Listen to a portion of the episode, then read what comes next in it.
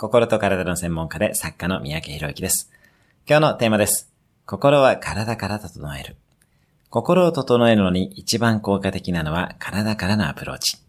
心は脳であり、脳は体の一部です。パソコンで言うならば、まずはハードウェアの体が良くないとソフトウェアの脳が機能しません。脳細胞は体の60兆の細胞の一部分です。よって、あなたの心を整えるために体を整えましょう。大丈夫です。やることは簡単。